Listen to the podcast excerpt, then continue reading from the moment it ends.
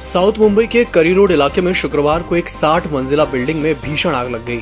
इस घटना का एक दिल दहला देने वाला वीडियो सामने आया है। इसमें दिख रहा है कि एक व्यक्ति आग से बचने के लिए 19वें फ्लोर की ग्रिल से 10 मिनट तक लटका रहा। इसी दौरान उसका हाथ छूट गया और नीचे गिरने से उसकी मौत हो गई। वह इमारत का सिक्योरिटी इंचार्ज था। आर्यन खान और अनन्या पांडे के बीच हुई चैट की कुछ डिटेल सार्वजनिक हुई हैं। इसमें आर्यन ने अनन्या से पूछा था कि क्या गांजे का कुछ जुगाड़ हो सकता है। इस पर अनन्या ने जवाब दिया था, मैं अरेंज कर दूँगी।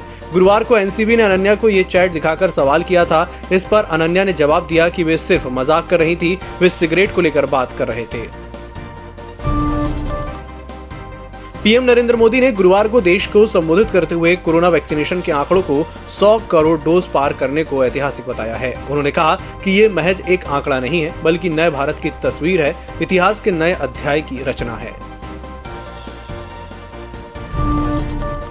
कांग्रेस ने हरीश चौधरी को तत्काल प्रभाव से पंजाब और चंडीगढ़ का प्रभारी नियुक्त किया है।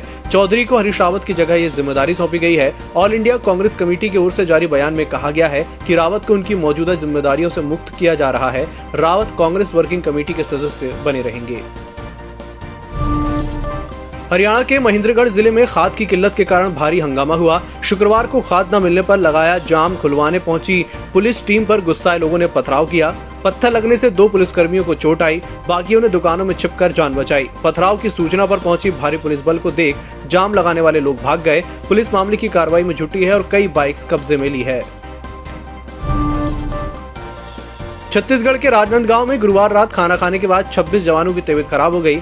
इन सभी जवानों ने खाने में पनीर की सब्ज़ी और नॉनवेज खाया था। इसके बाद सभी को सिविल अस्पताल में भर्ती कराया गया है। इनमें आईटीबीपी और सीएएफ के जवान शामिल हैं। ब्रिटेन की महारानी एलिजाबेथ की बुधवार को तबियत खराब हुई, जिसके बाद उन्हें अस्पताल में भर्ती कराया गया। वह गुरुवार को विंडसर कौशल लौट कर आई। मेडिकल टेस्ट के बाद उन्हें कुछ दिन आराम करने को कहा गया है।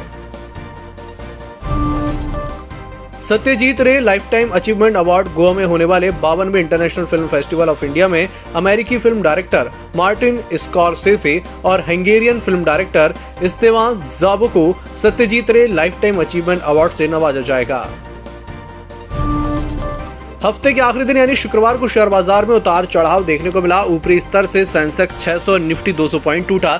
इसी के साथ बाज़ार लगातार चौथे दिन लाल निशान में बंद हुआ। सेंसेक्स 101 पॉइंट गिरकर 60,821 पर और निफ्टी तिरसठ पॉइंट की कमज़ोरी के साथ 18,115 के स्तर पर बंद हुआ।